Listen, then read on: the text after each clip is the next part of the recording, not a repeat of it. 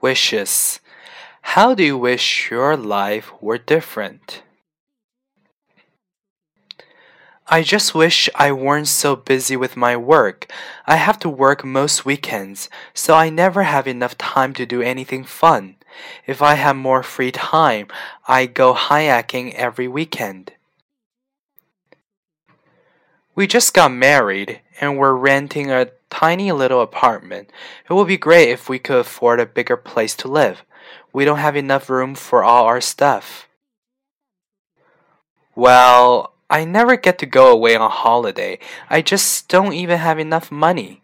So I wish I had enough money to go somewhere exciting. Yeah, if I could choose anywhere, I'd probably go to Egypt to see the pyramids.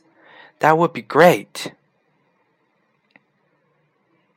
I wish I didn't live so far away from my family.